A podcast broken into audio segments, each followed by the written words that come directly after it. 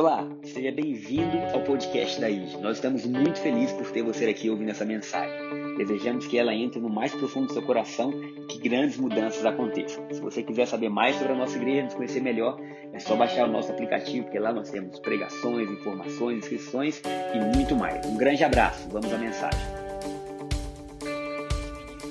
Nós somos do grão de trigo que Jesus falou que se o grão não morrer, ele não pode reproduzir. E que, às vezes, o fim, ele é o início de várias novas coisas acontecendo. A gente viu também que nós ressuscitamos com Cristo, que a nossa vida terminou com Jesus, é o fim de uma velha vida, mas é o nascimento de uma nova natureza, de uma nova pessoa. Falamos de Jesus como nosso Salvador, que eu dei o exemplo lá das férias no Rio de Janeiro, que o helicóptero chegava para resgatar as pessoas, e ali não se precisava de um professor de natação, nem de alguém que viesse ensinar, mas de alguém que pulasse, de alguém que salvasse. Então, Jesus como Salvador significa que nós, por nós mesmos, não teríamos força de alcançar aquilo que Deus tinha para a gente. A gente jamais conseguiria. Então, Jesus, ele é um mestre, ele é um caminho, mas quando ele é anunciado por, pelo anjo Gabriel, ele é anunciado como nosso Salvador. Aquele que faria o que jamais conseguiríamos fazer. Então, Glória a Deus, porque Ele é a nossa salvação. Vimos ainda que Jesus veio perdoar os nossos pecados. E que o pecado, ele era a raiz de todo mal. Então, toda maldade que acontece na humanidade, ela vem da mesma raiz, que tem vários frutos diferentes. Então, a, a, o assalto, a morte, a dor, a enfermidade, o medo, a vergonha, tudo vem dessa mesma raiz chamada pecado. Então, o pecado é uma raiz que se desdobra em várias coisas. Mas glória a Deus por Cristo Jesus, porque ele veio perdoar todos os nossos pecados. Todos os nossos pecados. E esse é o primeiro ponto que nós vamos falar hoje pela manhã. Nós vamos falar do perdão dos pecados para nós termos consciência que somos perdoados. E aí eu só queria que você lembrasse quem está ao seu lado de forma bem simples. Diga assim para quem está ao seu lado: você é perdoado. Obrigado. Pediram para avisar que no vídeo, avisos, disse que hoje era o último dia da inscrição para o batismo, mas hoje não é o último dia, é o primeiro, porque no fim há um novo início. Então, não é o último, é o primeiro dia. Então, nós tivemos os nossos pecados perdoados. E é interessante essa nova visão que Deus vem trazer da gente, de uma vida que agora não existe mais o peso do pecado. E eu preciso que a gente entenda que o pecado ele é destrutivo. O pecado é destruição. O pecado é o que causou toda sorte de enfermidade, de maldade na nossa vida. O pecado não era algo banal, não era algo simples, o pecado era algo profundo. E o pecado definia a nossa velha identidade. Nós éramos definidos como pecadores. Um pecador nada mais é do que aquele que peca. Então nós éramos pecadores e porque pecávamos, existia sobre nós um escrito de dívida que não podia ser removido. E porque pecávamos e não éramos livres, não éramos livres, nós éramos então escravos do pecado. E a nossa situação era uma situação muito difícil, porque o pecado fazia separação entre nós e o nosso Deus. Então, se Deus está de um lado e Ele é força, Ele é vida, Ele é alegria, Ele é ideia, Ele é caminho, Ele é restauração, nós estamos separados disso. E se eu estou separado da luz, só tem um caminho que eu posso andar, que é o caminho de trevas. Porque há uma separação. Então o pecado nunca foi tratado pelo povo judeu, que era o povo que tinha os caminhos de Deus até então, como algo simples. O pecado era tratado com muita força, veemência. O pecado era algo que tinha que ser tirado do nosso meio. Mas o problema é que nós não podíamos tirar o pecado porque o pecado era a nossa natureza. Então é difícil. Por mais que eu dissesse não peque, a minha natureza era fazer aquilo. É como você botar um peixe na água e falar, não nada. Ele não consegue fazer aquilo. Então, quando Jesus vem, ele vem para transformar radicalmente a nossa história. E, a, e, o fato de nós termos os nossos pecados perdoados significa que nós podemos ter um novo estilo de vida. Quando Jesus falou para os discípulos assim, em João 10, eu vim para que vocês tenham vida, e tenham vida em abundância, ele não estava brincando. A vida em abundância não era algo para o porvir, para o pós-vida. Né? Depois que nós morrermos, então teremos vida em abundância. Não, Jesus falou: Eu vim para que vocês tenham vida e vida em abundância, e tenham vida em abundância quando? Agora, hoje. Então veja bem, ele só pode dizer que ele veio para ter vida, para que a gente tivesse vida e vida em abundância, porque os nossos pecados foram removidos. Porque não tem como você ter vida em abundância no pecado. Está dando para entender? Porque o pecado é o que rouba a abundância. O pecado é o que Adão cometeu lá no Éden, que tirou ele do paraíso. Então, se Jesus falou que ele traria vida e vida em abundância, ele está dizendo: Eu vou devolver vocês ao lugar que vocês jamais deveriam ter saído. Teve uma palavra do Vitor, há um tempo atrás, e aí ele comentou algo que sempre fica na minha cabeça, né? O sol foi criado no quarto dia, está em Gênesis, né? No início de Gênesis, capítulo 1, está mostrando a criação. Mas antes do sol existir, já existia luz. Quem era luz? Deus era luz, Jesus era luz. Amém, aleluia. Mas pensa comigo. Deus fala, a Bíblia fala, perdão, em Gênesis, que Deus falava com Adão quando? Na viração do dia. Ou seja, quando o sol estava se pondo, Deus aparecia. E ele falou algo ficou na minha cabeça. Ele falou assim: será que você já parou para pensar que Adão pode nunca ter imaginado e vivenciado escuridão? Porque quando o sol se punha, a luz da vida vinha. Então ele jamais viu noite. Assim. Isso não está na Bíblia. Isso são uma ponderação, uma maiorização. Né? Estamos aqui divagando sobre o texto bíblico. Então você imagina, quando tudo escurece, Deus aparece para ele e ele tem clareza. Agora, quando ele sai do Éden, aquela primeira noite dele, como deve ter sido? A primeira noite fora do lugar de segurança, fora de Deus. Você imagina os sons que ele nunca tinha ouvido. Você imagina ele dizer, cara, o que, que é isso? O corpo dele entrando em algo totalmente novo. E a partir de então, uma série de leis é dada para que o homem pudesse ter paz. Então a Bíblia, a velha aliança, são leis, são princípios dados para que o homem pudesse viver bem. E aí nós chegamos agora no início do livro de Mateus, onde aparece um homem chamado João Batista. E esse João Batista é aquele que anunciaria que Jesus viria. E quando João Batista começa a pregar, ele prega o quê?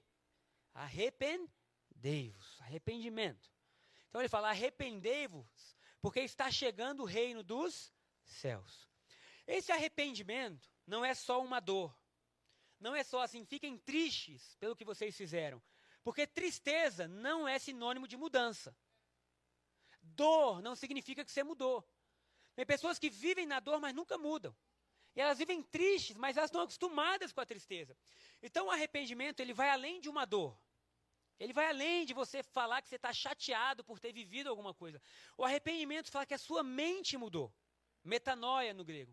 Significa mudança de mentalidade. Então João está pregando o quê? Mudem a mentalidade de vocês. Porque agora o reino de Deus vai chegar. Agora aquilo que Adão perdeu vai ser restaurado. Meu Deus, isso é muito maravilhoso. Era para a gente já estar tá dizendo aleluia.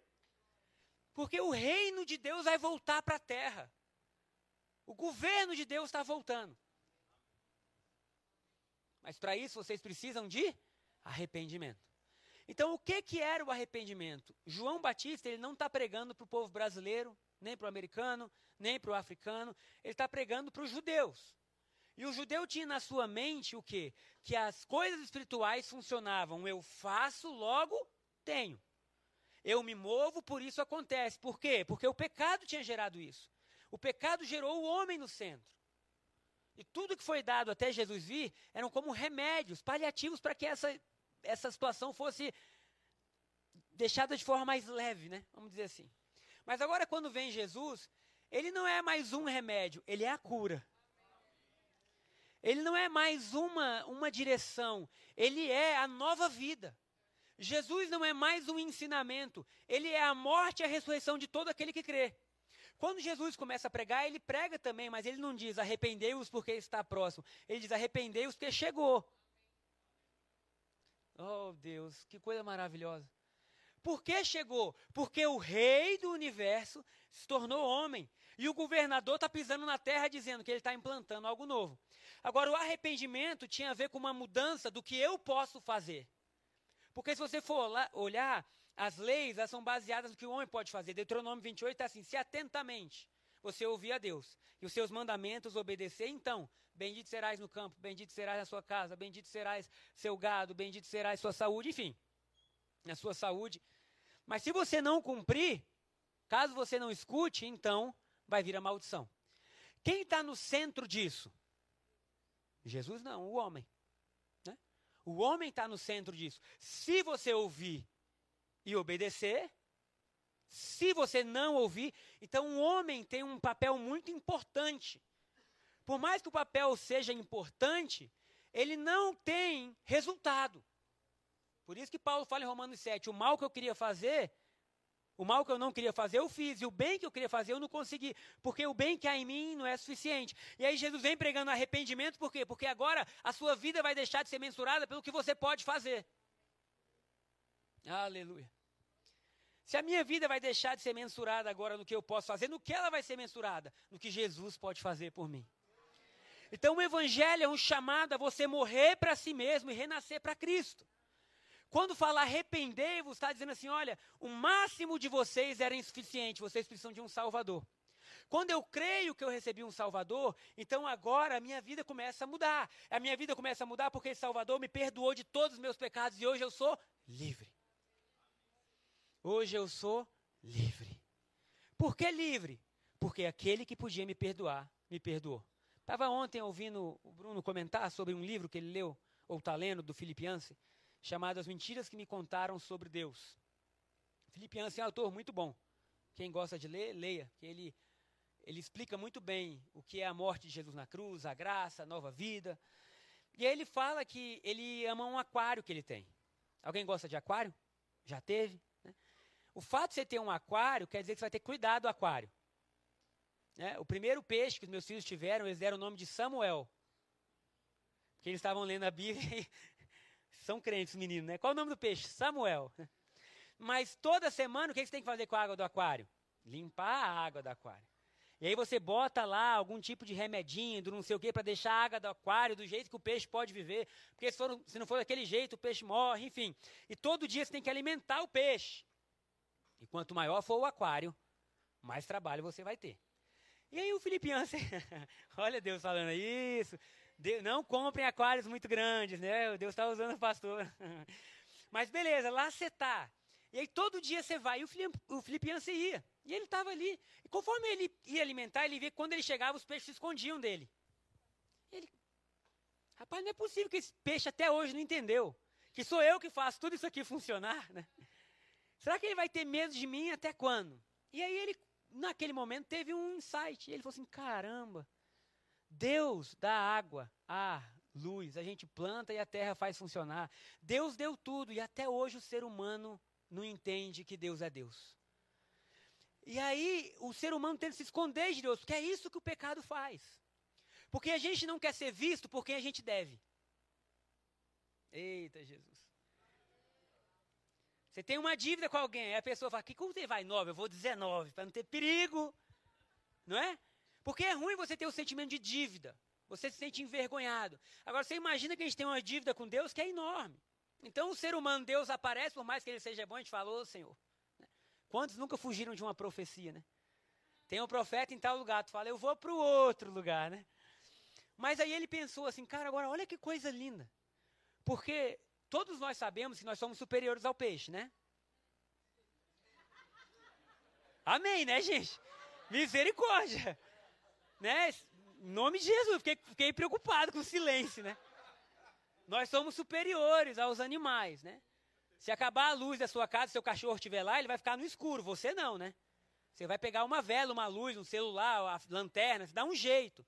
E se demorar, você recria a luz, porque Deus te deu inteligência, né? Nós somos a imagem e semelhança dele, aleluia. Somos superiores ao peixe. Mas imagina que, né? Está aprovado já, né? Aleluia. Mas imagina que você ama tanto aqueles peixes, assim, cara, eles não podem ter medo de mim. E aí ele fala assim, cara, o que Deus fez foi olhar a criação. E dizer assim, para eles não terem medo de mim, eu vou me tornar como eles. Meu Deus. Eu vou nascer como homem, para mostrar que eu não sou só uma luz inacessível.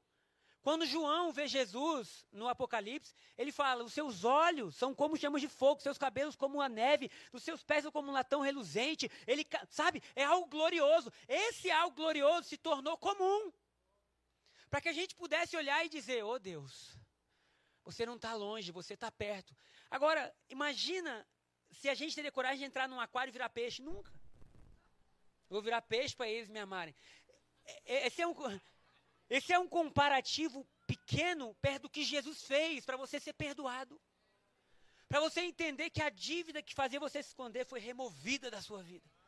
Para você entender que hoje, quando você acordar, você pode acordar, abrir os olhos e falar: Senhor, obrigado, porque o Senhor limpou as minhas vestes. Obrigado porque eu ressurgi. Obrigado porque eu era pecador. Mas essa natureza, a gente leu domingo passado. Paulo diz que ela foi removida. As vestes velhas foram removidas. E agora, Deus, eu posso ter o privilégio de ser teu filho. Deus, muito obrigado pelo perdão dos pecados. Então, esse perdão, ele é fundamental. Porque não tem como a gente, como igreja, viver uma vida abundante se sentindo pecador. Não tem como. A gente ousar, a gente ter força, coragem, que a gente precisa de coragem para construir uma vida boa, se sentindo em débito com Deus. Então a primeira pregação de Pedro, no, em Atos, ele fala assim: nesse Jesus que morreu e ressuscitou, nós tivemos os nossos pecados perdoados. Irmão, irmã, nós tivemos os nossos pecados perdoados. Do seu lado agora tem uma pessoa que pode ter cometido muitos erros na vida. Eu estava com o Lauro, ele está aqui no Kids, eu pedi para ele dar o testemunho dele, ele falou, estou servindo, se quiser só à noite. Falei, é, o povo está levando a sério o trabalho na igreja, aleluia. E aí eu tive com ele essa semana, ele falou, cara, que coisa maravilhosa. E na sexta-feira ele estava chorando sem parar. E ele falou assim, eu estou tão feliz com Jesus, ele mudou a minha vida. E o pior, fazia anos que eu não chorava. E agora eu não paro de chorar. E ele falou que ele chegou na igreja na pior fase da vida dele. As palavras dele é assim, eu vivia um inferno. Eu vivia algo muito ruim. E eu tinha raiva de igreja. Aí o Bruno está aqui, né? Brilhou Jesus na vida dele, né? E aí ele não queria vir para a igreja, porque ele falou, pastor, é tudo enganador e não sei o quê. Mas aí o tempo passou, para onde ele veio? Para a igreja. E ele falou que chegou, achou que ia se sentir julgado. Ele falou, cara, interessante, estava todo mundo chorando, louvando Jesus, ninguém nem olhava para mim. Aí eu, que bom, estamos no caminho certo, né? Porque Jesus é tão bom que se a gente não atrapalhar, a igreja dá certo. Falei no culto das nove que a gente vai mudar a missão da igreja. Qual é a missão da IG? Não atrapalhar Jesus. É a missão mais poderosa que a gente, pode ter. E ele estava lá e ele dizendo assim, cara, né, aí vou comentar um pouco. Ele estava assim, não, aí eu vi que teu pai também era parte da igreja era pastor. Depois descobri que teu irmão era pastor. E no início eu falei, eles estão lavando dinheiro. Isso aí, cara, eu vou, eu vou descobrir, eles estão lavando dinheiro. né? É, deve ter pensado, Manzoni, italiano, isso é alguma máfia que veio. Né? Gostei dessa, André. Mas enfim, aí ele falou que ele ficou aqui. Aí um dia ele falou assim, cara, mas eu não conseguia parar de ir. Tinha um imã que me atraía. E aí quando eu estava lá, às vezes eu estava, cara, que coisa boa. E aí eu vi o jeito que vocês se tratavam. E o jeito que você falava do seu pai. E aquilo ali fez eu ver que Jesus era simples. Cara, eu falando, que legal, cara. O cara chegou cheio de preconceito. E de repente ele viu o jeito que se vive, porque isso é o evangelho. O evangelho não é a pregação de domingo. O evangelho é o jeito que o cristão vive. É a nova natureza de Cristo, é honra, é amor, e esse é o chamado para cada um de nós. E ele estava lá na sexta. Eu estou tão feliz porque eu sei que Deus me deu uma nova chance. Jesus está mudando a minha vida. E ele diz assim: perdoar eu, me perdoar de tudo que eu fiz. Eu era ruim demais. Falei, glória a Deus pelo perdão. Porque talvez para a gente nós tenhamos sido as piores pessoas, mas para Deus ele fala: não importa, o meu perdão é maior. Porque o que, que é uma dívida de 10 ou de 100 mil para quem todo, tem todo o recurso do mundo? Não é nada. Então, para quem é todo perdão, o seu pecado não é nada, ele tem poder para perdoar. Lembro na minha adolescência, é, eu estava estudando livro de Salmos, né? E aí eu pegava meu caderninho e ia anotando. E aí Davi diz assim: Quem subirá ao Monte Santo do Senhor? E aí eu lembro, eu ficava assim, caramba, que desejo de subir. Que desejo de subir o Monte Santo do Senhor para se encontrar com Deus. E aí ele ia falando assim, coisas maravilhosas, que faz qualquer pessoa que gosta de Deus dizer, eu quero isso. E ele termina assim, o que tem coração limpo e mãos puras, ou que tem mãos limpas e coração puro. E aí eu dizia, ih, tô fora. Isso com 16 anos de idade, sendo crente. Porque a nossa consciência, ela sabe o que a gente viveu, ela sabe o que passa no nosso coração. E eu dizia assim, Jesus, naquela época eu não tinha ideia do que Jesus tinha feito totalmente. E eu dizia, eu preciso subir, me ajuda, mas como que eu posso subir se eu estou impuro? Queridos, glória a Deus. Eu lembro um tempo atrás, tinha uma música linda que dizia assim, né? eu me inclino não ao meu próprio entendimento. Enfim, no meio da música ele dizia: Eu vou escalar essa montanha para te encontrar. E eu dizia: Deus, obrigado, porque hoje eu tenho certeza absoluta, as minhas mãos estão limpas. O meu coração está puro. Não porque eu estou agindo bem. Claro, eu estou me esforçando para isso. Essa é a nova natureza. Ela, ela pende para o que é bom. Mas não por isso, mas porque Jesus vive em mim. E porque Jesus vive em mim, Ele limpa as minhas mãos, Ele limpa meu coração, Ele me credencia para entrar nesse lugar. Então, o perdão dos pecados é importante. É o passo número um. Saber que Jesus perdoou e receber o perdão. Receber o perdão, gente. Porque às vezes a gente fica assim, ai, recebe. Tem gente que diz assim, puxa, eu não queria ter feito tal coisa e eu fiz, e a pessoa carrega aquela culpa por tanto tempo que mata, adoece. É ou não é? A pessoa vai, vai vivendo, fala, cara, eu não consigo me livrar disso. Jesus está dizendo, você é perdoado, o que você pode fazer é aceitar esse perdão. Então, irmãos, o perdão do pecado, ele é fundamental para essa nova vida em Cristo. Para a gente saber que hoje, hoje, agora, Deus está trabalhando a teu favor. Nesse exato momento, nesse domingo de manhã, meio-dia e 17 no meu relógio, Deus está trabalhando a teu favor, porque aquilo que te separava do mover dele foi perdoado. Você pode esperar e declarar saúde, você pode esperar e declarar alegria, você pode esperar e declarar sobre a sua vida bênção. Por quê? Porque agora há um novo reino acontecendo.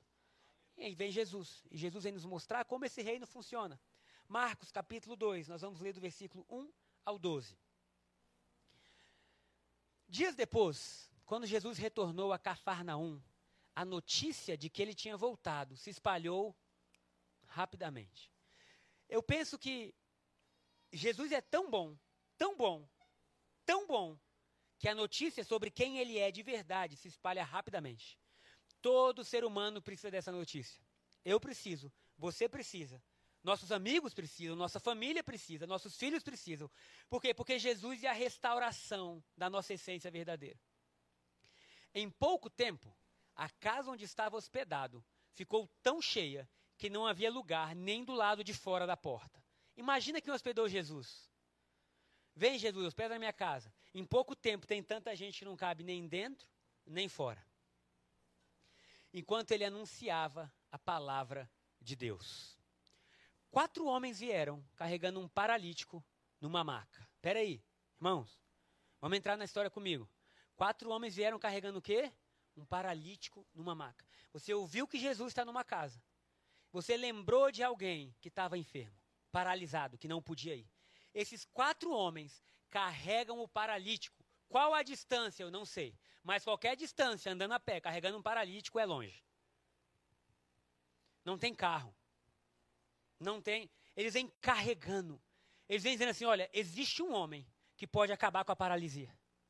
Existe um homem que pode fazer um novo início nisso que parece ser o fim.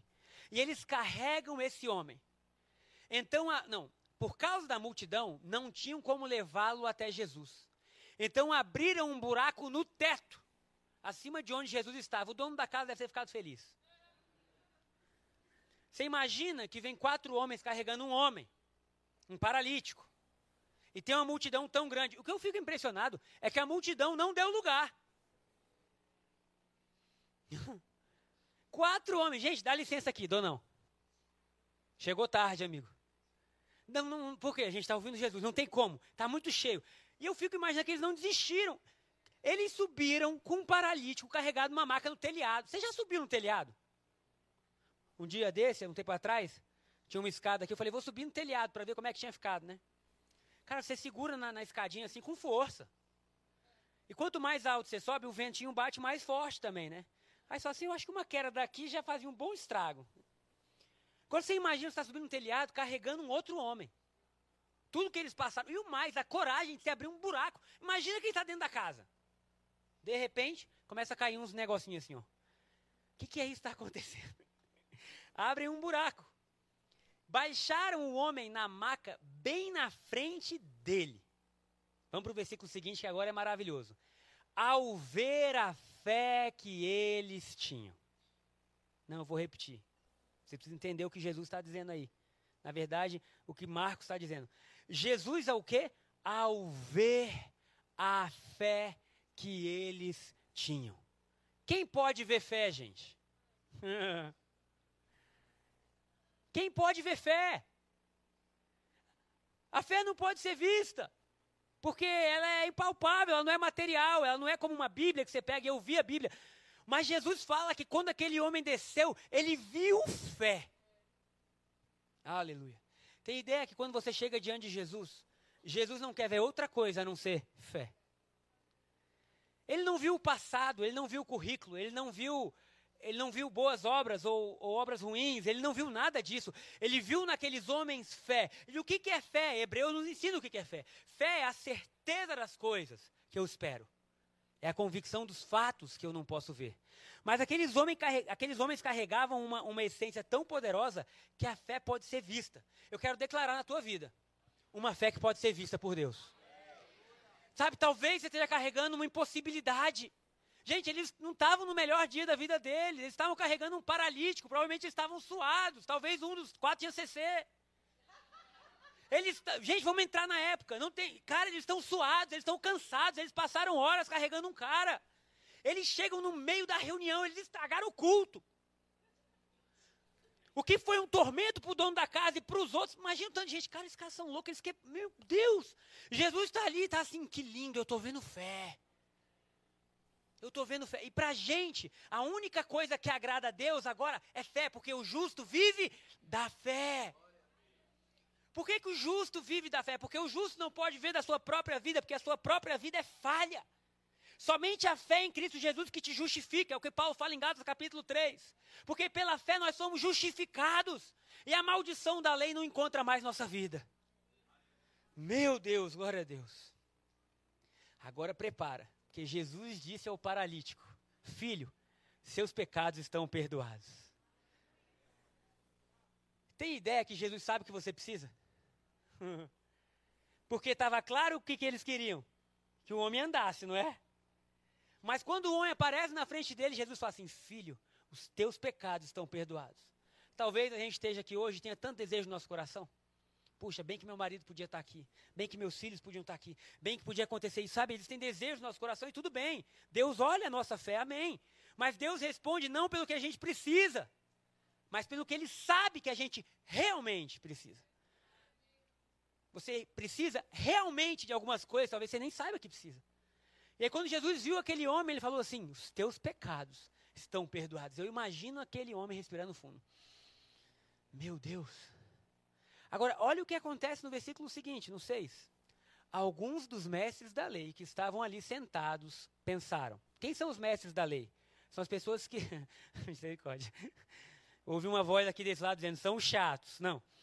Os, os mestres da lei aqueles que estudavam a lei. Né?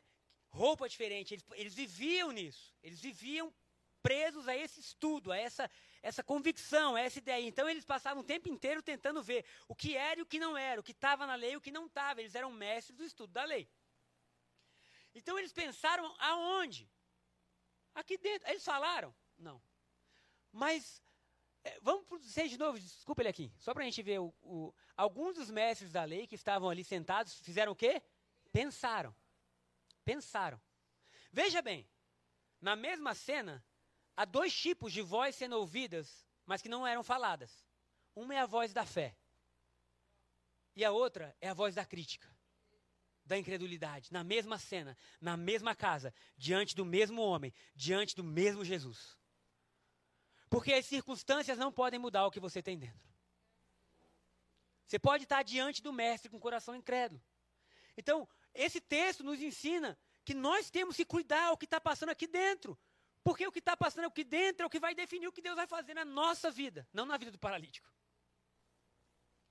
O que ele está dizendo, eles pensavam, isso é blasfêmia. Somente Deus pode perdoar pecados. Porque pensa comigo, se o meu pai errou contra mim, quem tem que perdoar ele? Eu? Não adianta o André vir para o meu pai e dizer assim, está perdoado. Não, não, não. Porque quem pode perdoar é quem sofreu a ofensa. Contra quem o pecado era cometido? Contra Deus.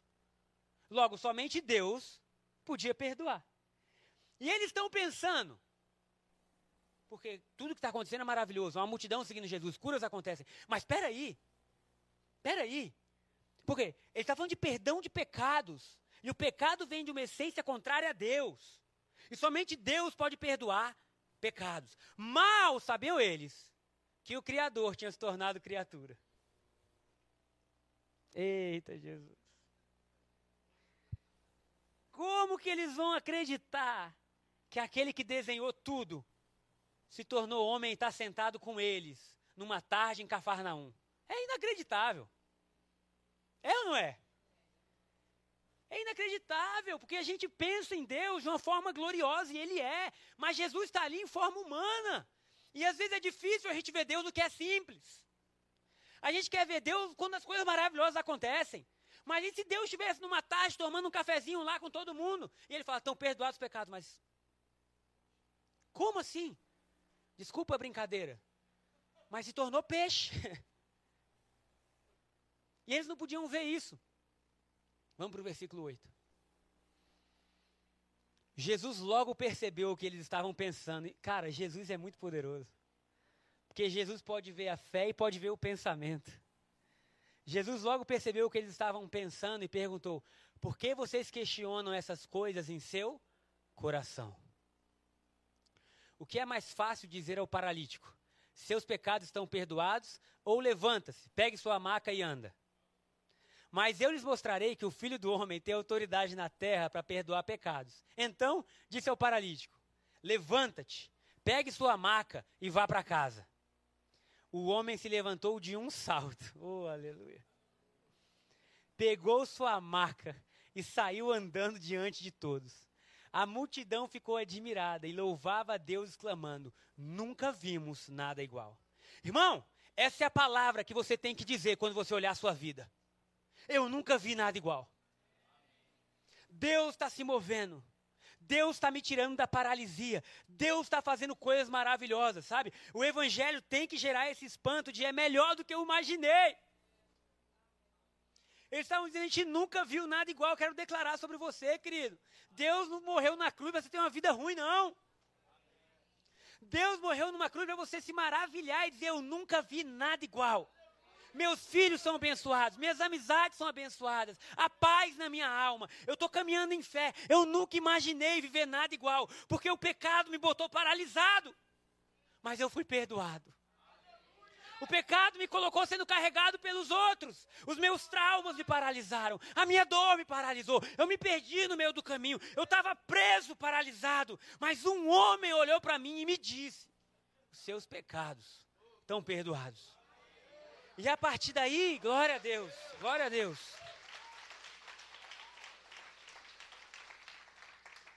E a partir daí eu posso me levantar. Fala para quem está do seu lado, me ajuda a profetizar. Você pode se levantar. Ai, Jesus amado. Jesus falou: levanta-te, levanta-te, levanta-te. Toma sua maca. Sabe? E hoje, quando a gente fala de perdão de pecados, Deus está dizendo para a gente: se levanta.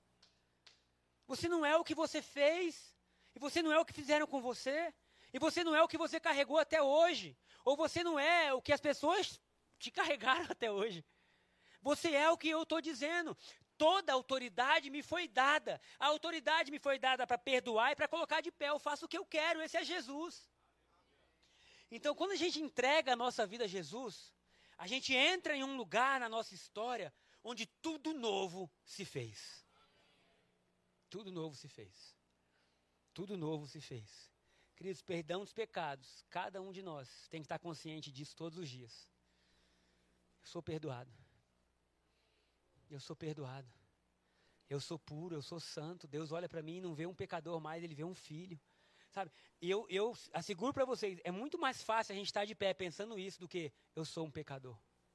Qualquer pessoa que estuda um pouco a mente sabe que aquilo que você coloca dentro se torna realidade. Se você imagina que você é só um pecador, cuidado, porque ali na frente você vai pecar, porque é isso que o pecador faz. Mas Jesus olha para você e fala: Você é perdoado. Você está limpo.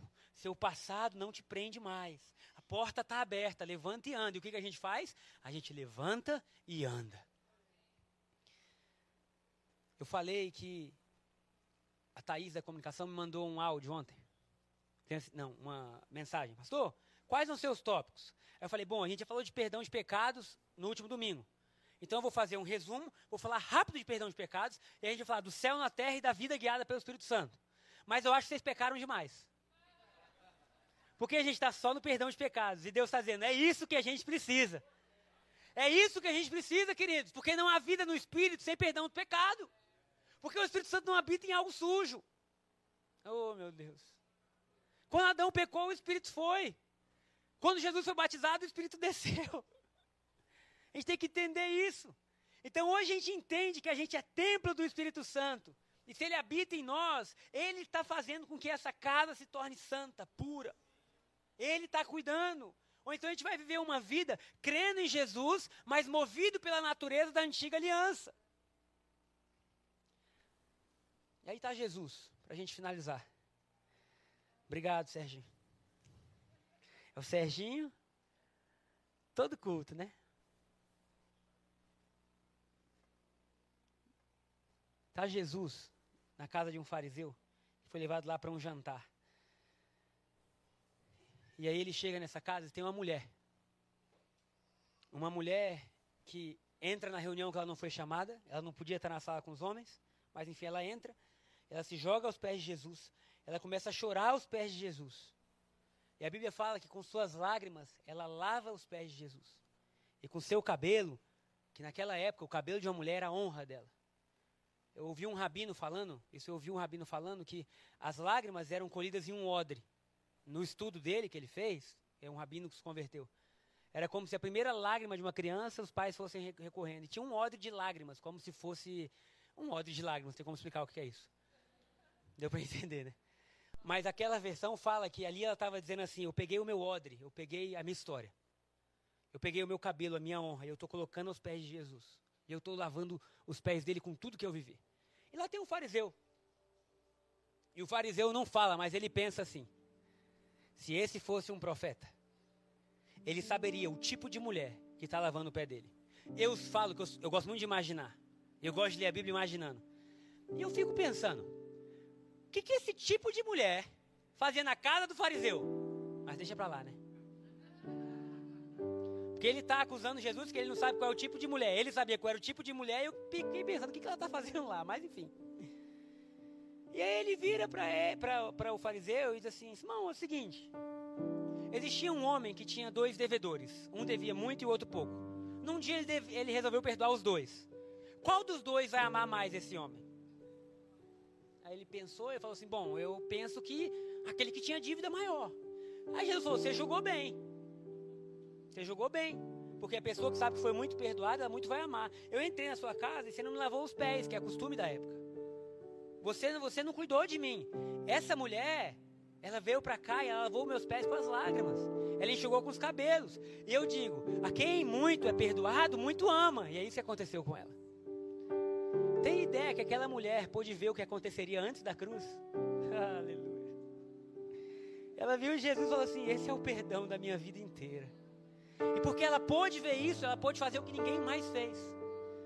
Queridos, a gente precisa entender o tanto que a gente foi perdoado, para que a gente possa agir de uma maneira que a gente nunca agiu.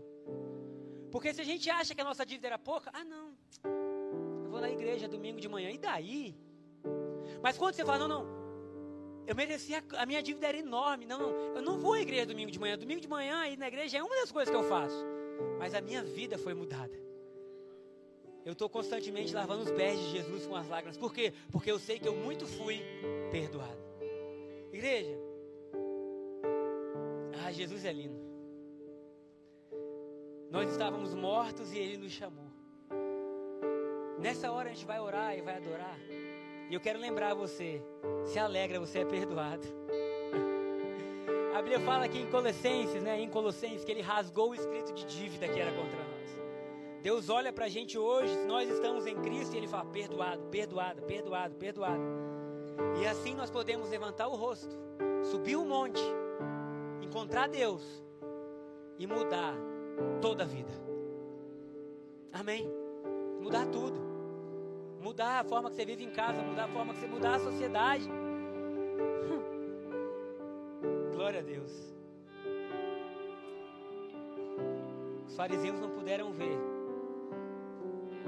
Deus estava no corpo de Jesus, que Deus era Jesus, que era muito comum. Glória a Deus, porque existe Deus vivendo em cada um de nós. Ontem eu estava jogando um torneio, né? Achei engraçado que era assim, né? Era eu e um outro menino. Aí quando foram anunciar a dupla aí, Pastor Gabriel Manzoni.